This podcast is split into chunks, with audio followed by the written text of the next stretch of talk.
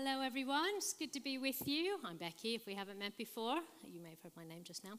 Um, and it, oh, it's so beautiful. Up, it's beautiful there, but it's really beautiful up here because I see all you and all the sparkly lights. It's really nice. I recommend coming up and having a look from this view. Um, but it's great to be with you this evening um, at the beginning of December as we begin our Advent series. Now, Advent is an interesting word to me. Um, I grew up I was saying this morning, um, in America, going to church, I'd never heard the word Advent before I came to England. And then I only heard it really in connection with Advent calendars because that was a new thing to me. Um, so you go at the shop and you get the little doors. I thought, oh, this is very sweet. Um, I really like Advent calendars. In fact, now in our household, we have one that is a game. That won't surprise you if you know us. So every day there's a little riddle inside and a little puzzle you have to solve, and it's going to build up. for helping Santa find his golden book or something like that. So it's good. So that's Advent. But what does Advent actually mean? I was asking actually last year. I was like, what does it actually mean? Well, according to the Cambridge Dictionary, I can tell you what it means. The, uh, it's defined as the fact of an, an event happening. Um, Advent is an invention being made, or Advent is a person arriving. Hmm. It comes from the Latin word adventus, uh, meaning coming. And it's related to the word adventure, which is the word we use to um, talk about heading into something new, um, something that we're kind of excited about. We think it's going to be good, but we're not really sure. Anyway, that's how I use it. I think it's going to be an adventure, I'll say, trying to make myself feel positive about it. Um, so, Advent is the term we use in the church for the weeks leading up to Christmas. And Christmas, which comes from Christ's Mass, is the day we remember and celebrate Jesus coming into the world.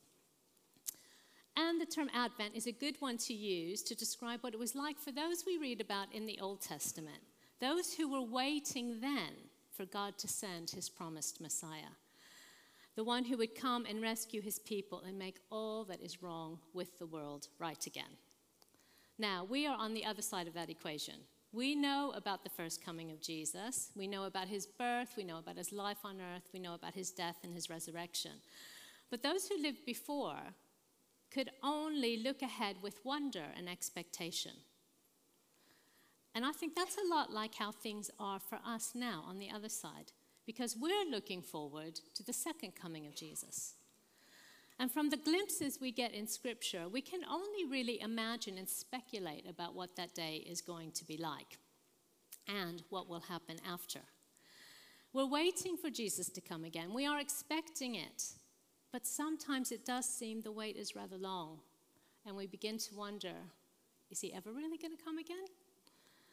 But then we know something in our hearts stirs when we hear about it and when we sing the songs about that day. And I like thinking about this week about how many of the great worship songs, the great hymns, and the worship songs we have now that stand the test of time, they will not just tell the story of Jesus coming and what he did on earth and what his death means for us. That's all important. We need to sing it. They will also include the story yet to come when he comes again.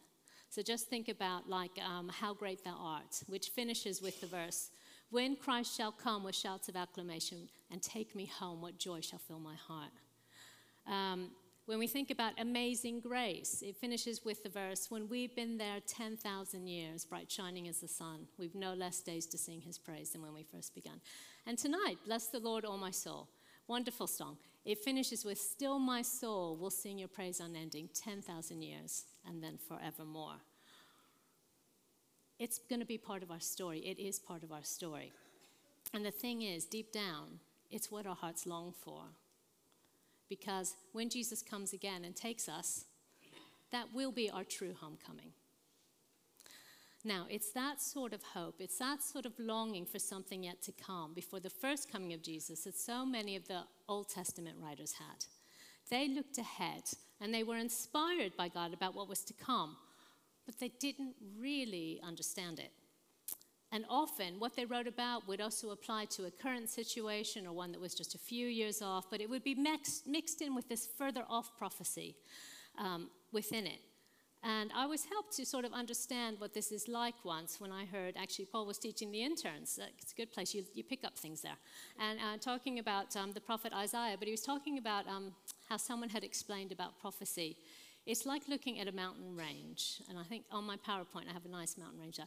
And it's like um, God's inspiring the prophet, let's say it's Isaiah or Jeremiah or Daniel or Ezekiel or one of the others. Um, and they, they're just sensing things from the Lord and they, they can feel what's coming, but they can't really, it's like looking at the mountains. You can see it, they look amazing. You want to describe them, but you just don't know how far away they are. It's so much further off than you can imagine sometimes. And, but they're all mixed up. There's things that are going to happen soon, there's things that are going to happen a long time away. And yet, when the Lord's inspiring and they're, they're sensing these things, it's hard for them to know. So it all gets sort of jumbled together in the, in the prophetic.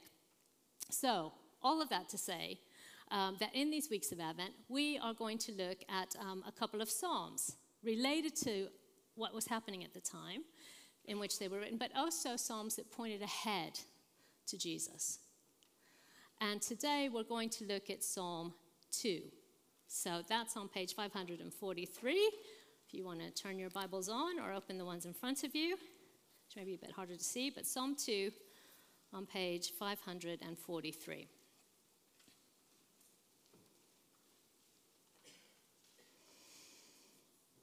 And it says there, why do the nations conspire and the peoples plot in vain?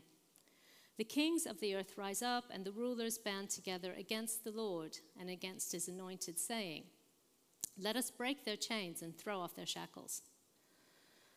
The one enthroned in heaven laughs. The Lord scoffs at them. He rebukes them in his anger and terrifies them in his wrath, saying, I have installed my king on Zion, my holy mountain. I will proclaim the Lord's decree. He said to me, You are my son. Today I have become your father. Ask me, and I will make the nations your inheritance, the ends of the earth your possession. You will break them with a rod of iron, you will dash them to pieces like pottery. Therefore, you kings, be wise. Be warned, you rulers of the earth. Serve the Lord with fear and celebrate his rule with trembling. Kiss his son, or he will be angry, and your way will lead to your destruction for his wrath can flare up in a moment. Blessed are all who take refuge in him. Wow, I know. You're thinking, what's she going to do with that? That's what I thought too. Um, but here we are. So it's interesting to me that the second that this is the second psalm. The first psalm, which sets the tone for the 149 that follow, is about the person who's blessed compared to what happens to the wicked. And this second psalm, our psalm for this evening, is about what happens to nations and to groups of people who rebel against God, compared to those who, at the very end, take refuge in Him. And I can't help but think again that as the Spirit was inspiring those putting together the Psalms, that, um, th- that these two that begin this amazing collection of prayers and songs to and about God, this sets the tone for them. But back to Psalm 2 specifically. Now, in its day, not long after, it, in the years after it was written, it was um, used at the coronation of the kings of Israel um, or Judah. And my NIV Bible says um, that this is a royal psalm, originally composed for the coronation of Davidic kings in the light of the Lord's covenant with David. See 2 Samuel 7. Later, prophetic words of judgment against the house of David and announcements of God's future redemption of his people through an exalted royal son of David highlighted the messianic import of this psalm. Thank you, NIV Study Bible. It's very helpful in its notes. And I read it, I read it again. I thought, oh, I know what it's trying to tell me. It's trying to tell me that after the Israelites turned away from God, and as a result were conquered by other nations, taken into captivity and exile, well, they didn't have a king anymore even when they returned to their land. And in that, at that time, they began to see this psalm as more of a promise of what was to come. And by the time of the New Testament, it was understood to be prophetically speaking about Jesus, the Messiah, and was used that way by um, New Testament writers many times. And the first chapter of Hebrews is a good example of this.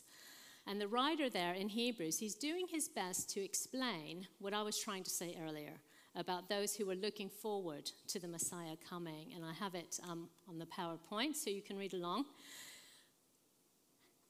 In the past, God spoke to our ancestors through the prophets at many times and in various ways. Now, I explained to you about. He didn't explain about the mountains. I think it would have been helpful, but he didn't. Anyway, that's what he means. But in these last days, he has spoken to us by his Son, whom he appointed heir of all things, and through whom he made the universe.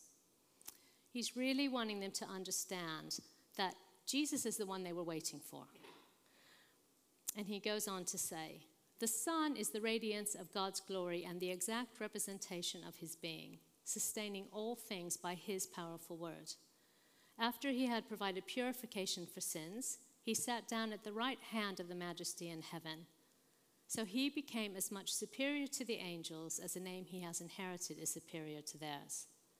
For to which of the angels did God ever say, and here's our quote, You are my son, today I have become your father. This is right at the beginning, as this is how Hebrew, the book of Hebrews starts. And then he goes on in that chapter to use other imagery from other Psalms and uh, says, Your throne, O God, will last forever and ever, and righteousness will be the scepter of your kingdom. Now, here in this psalm and there, we have a lot of imagery about being a king. And that imagery is, doesn't mean that much to us in our day. But it would have meant a lot to those at the time that the psalm was written and when the book of Hebrews was written, even though those times were over a thousand years apart. The imagery that we have here in Psalm 2, we have the chains and the fetters. We have the ruling of the ends of the earth with an iron rod and of dashing the nations to pieces like pottery. The need to kiss the king lest he be angry and his wrath flaring in a moment. Well, those would have been very, very familiar ideas to anyone who lived in the ancient world. To hold worldly power, rulers were often cruel and they were ruthless. And they needed their image to be one that would keep rivals fearful and at a distance. Now, you'll know that history is full of examples of dictators and despots like this. And as we know, in our own day, there are some current world leaders who aren't too far off from that description. And there is a range, but if you think um, that in some places it is bad and it, it culminating in places like North Korea, where people really, that is what it's like. They are living under chains and fetters and things like that, and they really do have to fear um, the wrath of their ruler. Now, when we think of Jesus in relation to this imagery, though, it doesn't seem quite right. It just doesn't sit well with us. Because we know he describes himself. Jesus says about himself, I'm gentle and I'm humble in heart. But we also need to remember that though God is love and Jesus came to demonstrate God's love to us, part of God's love is a holy and a righteous justice that will not tolerate evil and rebellion forever. He will come and he will judge and he will punish. Now, when Jesus came to the earth, he came to destroy the works of the devil, and that's what this is talking about. And the fact is, those who rebel against God and continue to do so, trying to destroy the image of God and his creation, they will eventually find themselves being destroyed, as this psalm describes. Now, to those who knew their need of him, Jesus definitely described himself as gentle and humble in heart in Matthew 11 29. Come to me, he says, Come to me, all, who you, all of you who are weary and heavy laden. I will give you rest for your souls. But also, just in the chapter before, in Matthew 10:34, he says, "Do not suppose I've come to bring peace to the earth. I did not come to bring peace, but a sword," he says. Such a contrast, isn't it? But when he says this in um, chapter 10 about not bringing peace but a sword, it's in that context of telling his followers, don't be frightened by those who would try to silence you. Don't be surprised when you're rejected or persecuted because of me and my truth. He's telling them, don't just expect peace when you go out and you try to you take take take back territory from the enemy. There's going to be um, some pushback. I didn't just come to bring peace; I came to bring a sword. So we've got to fight back, and that's the message we need to take to heart ourselves today, because our culture has been seduced by the lie that God's word brings bondage, and we're often encouraged to throw off God's chains and fetters and to um, break free of his rule. But that's just foolishness because it's only God who is our creator who knows the best for us. And we're well aware as well that in other parts of the world, there are many places you're not even allowed to talk about Jesus. And there are other places where even having a Bible can get you imprisoned and killed. But in spite of all of that, despite all the attempts of um, the, the enemy and the world to keep Jesus, uh, people finding out about Jesus, the one enthroned in heaven laughs and scoffs, we're told. He laughs and scoffs at all who conspire and plot against him, and he warns them instead to serve the Lord with fear and rejoice before him with trembling, because a time of judgment will come. Now, Timothy Keller, who's an excellent, uh, who was an excellent Bible teacher, he wrote a devotional book on the Psalms that lasts a year.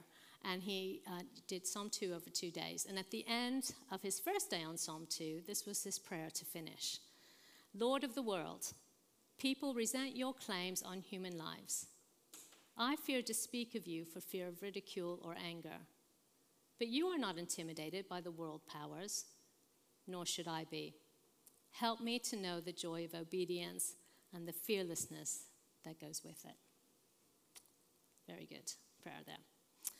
And then, of course, we have to remember Psalm 2, how it ends. The very last line Blessed are all who take refuge in him. And that means that they will be kept out of danger, those who take refuge in him. They'll be sheltered by him, they will have nothing to fear. So, finally, how does this all relate to Christmas? Well, first and most obviously, this relates to Christmas because of the incarnation, God becoming man. And that's how the New Testament writers use this psalm, pointing to the relationship between Jesus on earth and God in heaven as Father and Son.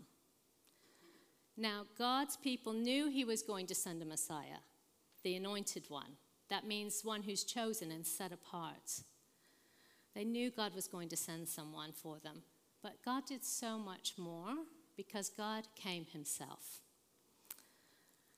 Now, people have been trying to get their heads around the concept of the Trinity for a long time. Well, over 2,000 years now. Father, Son, and Holy Spirit, three distinct beings, but all being one. We can't really understand it. The fact is, it's beyond our capacity to understand, so we just have to take it on faith that Jesus was God in human flesh, but emptied of his glory, while God was still at the same time ruling in earth. And we also just have to believe now, by faith, that he is here with us by his Spirit. Now, God knows it's hard for us to comprehend his true nature. So I think he's really kind in using a relationship that we can understand a father and a son relationship. God the Father loving the world so much that he sent his son to live as part of it and to save it. In that, God had made himself relatable to by explaining, I'm sending my son his son, sent in his name with his message, who would teach about, demonstrate, and spread the good news of his kingdom. Now, when the angel comes to Mary, uh, Luke tells us in his first chapter, the angel said, Don't be afraid, Mary. You found favor with God. You will be with child and give birth to a son, and you are to give him the name Jesus. And that name means the Lord is salvation. He will be great and will be called Son of the Most High. The Lord God will give him the throne of his father David, and he will reign over the house of Jacob forever. His kingdom will never end. So, Psalm 2 points ahead to this father son relationship of God and Jesus. It points ahead to the baby born in humble circumstances, but in the most miraculous way ever, and with the greatest destiny of any baby ever to be born. He is in the line. He is part of God's chosen people, but he's God himself, and his kingdom will never end. So that's one way this psalm relates to Christmas.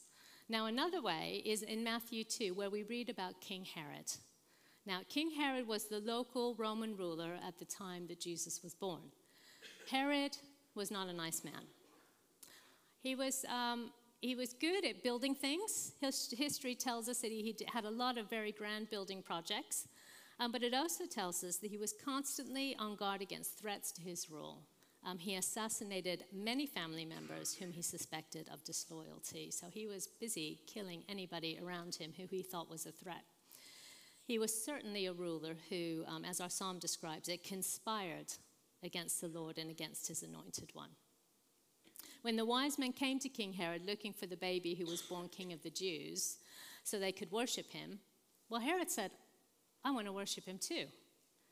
And I'm sure you're familiar with the story how Herod conspired and he plotted, asking the wise men to come back and tell him where Jesus was.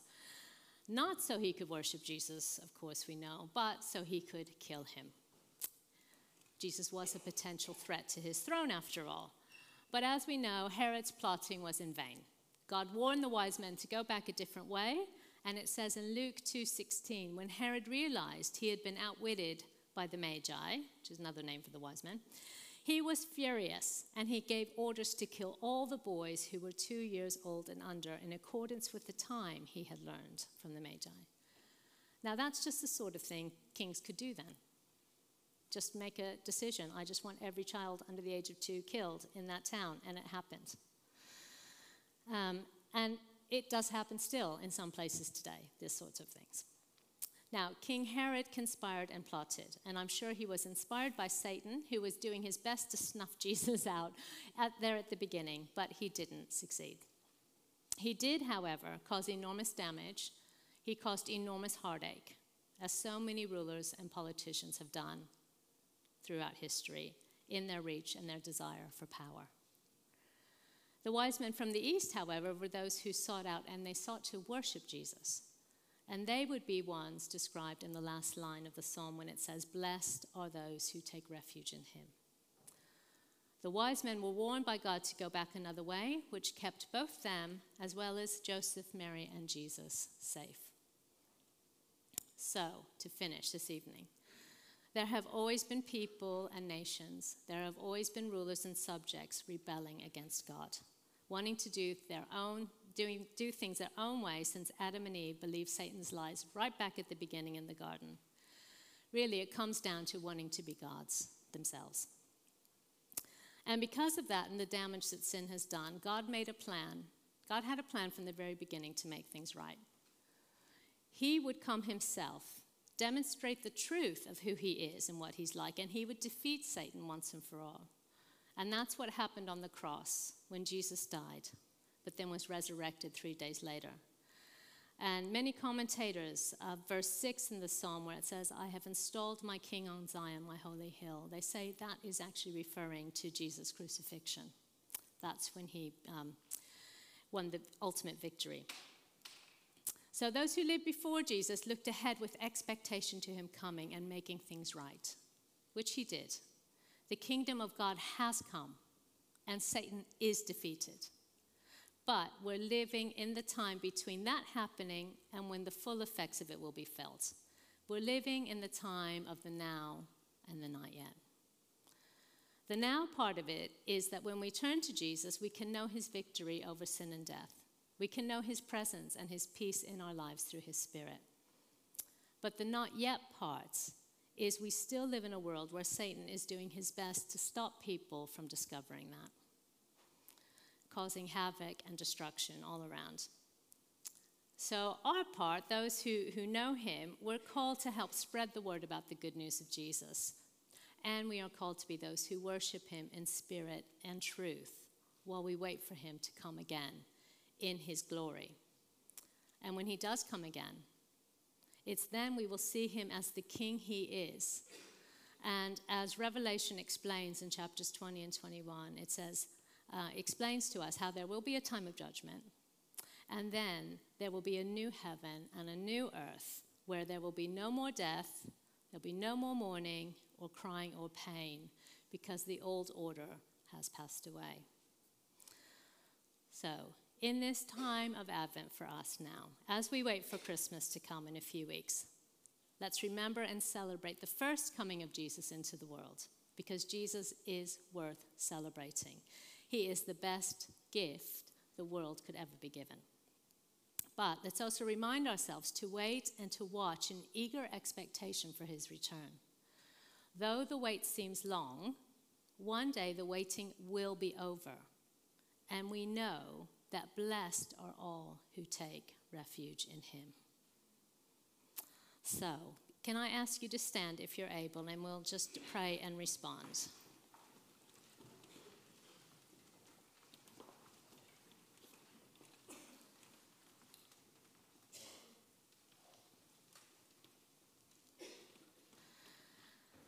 So, Lord, I thank you for how you um, speak. Thank you for how, throughout the ages, um, thousands and thousands and thousands of years, you've been speaking, you've been drawing people to yourself, you've been um, giving of yourself. And we thank you for what we can learn from your word, that it is truth for us and it is life for us. Pray, Lord, we would be those who would take refuge in you and who would look forward to you coming again.